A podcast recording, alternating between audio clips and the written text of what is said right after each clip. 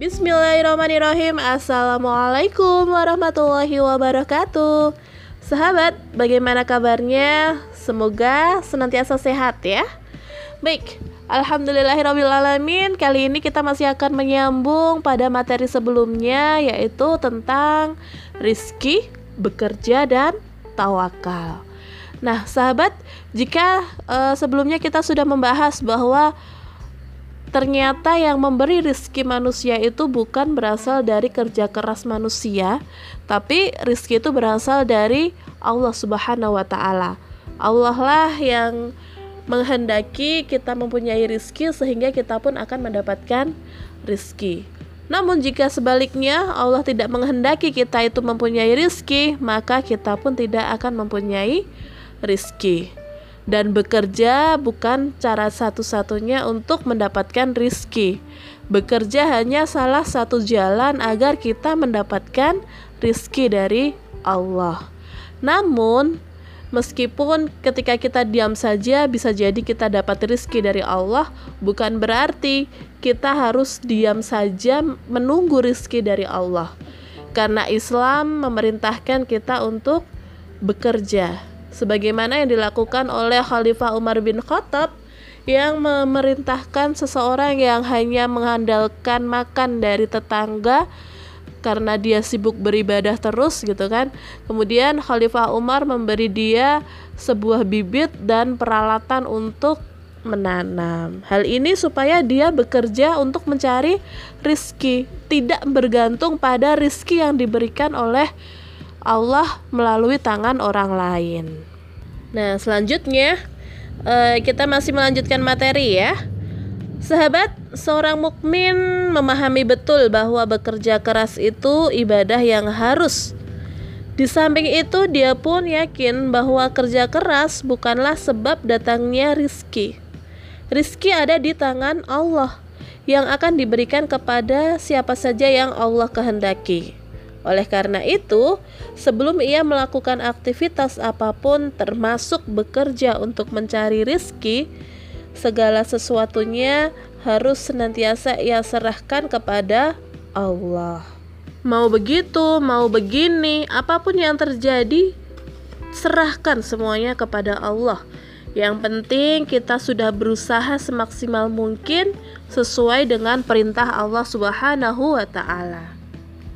Nah, sikap dan menyerahkan kepada Allah Subhanahu wa taala sepenuhnya urusan yang sudah kita lakukan itu merupakan bentuk dari tawakal. Tawakal sendiri banyak diperintahkan oleh Allah seperti di dalam firman-Nya Quran surat At-Tolak ayat 3 dan siapa saja yang bertawakal kepada Allah, maka dia akan mencukupkan keperluannya. Didasarkan pada itu pula, maka seorang mukmin ketika mendapatkan rizki melalui jalan dia bekerja, maka dia akan senantiasa bersyukur kepada Allah. Demikian pula, bila suatu saat dia tidak mendapatkan rizki yang banyak, dia hanya mendapatkan sedikit, ia pun akan bersabar tanpa berkeluh kesah karena yakin itulah pemberian dari Allah. Namun, hal ini tidak menyurutkan sem menyurutkan semangatnya untuk senantiasa berupaya bekerja secara giat dan mencari cara-cara yang lebih jitu sebagai jalan diberikan rizki oleh Allah. Semuanya didorong oleh sikap tawakal yang kuat kepada Allah. Demikian pula, kalau suatu waktu keadaan demikian sulit, ia tidak takut tidak mendapat rizki. Allah Maha Pengasih, insya Allah ia akan memberikan rizki lewat jalan yang ia kehendaki. Bila sikap demikian senantiasa melekat pada diri seorang muslim, maka ia akan menjadi orang yang profesional dalam bekerja. Sekaligus pasrah menerima berapapun rizki yang Allah berikan serta tanpa punya rasa khawatir untuk tidak mendapatkan rizki dari Allah karena dia sudah bertawakal kepada Allah dia percaya Allah pasti akan memberikan yang terbaik bagi dia Nah, hal ini harusnya dipahami oleh setiap muslim ya. Namun memang saat ini banyak sekali pengaruh-pengaruh ideologi-ideologi yang uh, merusak sehingga banyak pemahaman yang keliru tentang rizki itu sendiri. Tidak sedikit kaum muslimin yang khawatir akan rizki bagi diri dan keluarganya. Padahal uh, seperti yang telah dibahas tadi bahwa rizki itu ada di tangan Allah. Manusia hanya diperintahkan untuk berusaha mencari jalan datangnya rizki yang diberikan oleh Allah. Sampai-sampai ada orang yang tidak mau berjuang di jalan Allah, tidak mau beramar ma'ruf nahi mungkar, tidak mau ikut dalam barisan orang-orang yang hendak menerapkan kembali hukum-hukum Allah di muka bumi ini hanya takut karena uh, dia dipecat dari pekerjaannya khawatir nanti karirnya akan rusak Padahal bila kita merenungkan dengan hati yang ikhlas dan pikiran yang jernih, hal itu tidaklah logis. Mengapa kita tidak berpikir, andaikan saya mati besok, siapa yang akan menafkahi anak dan istri saya? Siapa yang akan membiayai sekolahnya? Siapa yang akan membelanya?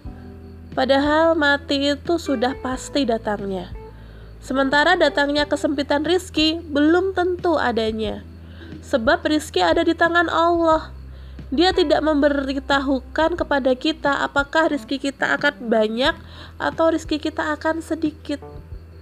Dengan demikian, sebagai seorang muslim yang benar-benar beriman bahwa rizki itu datang dari Allah, maka dia tidak akan berani meninggalkan dakwah, jihad maupun kewajiban lainnya hanya karena khawatir tidak akan bisa membiayai hidup diri dan keluarganya.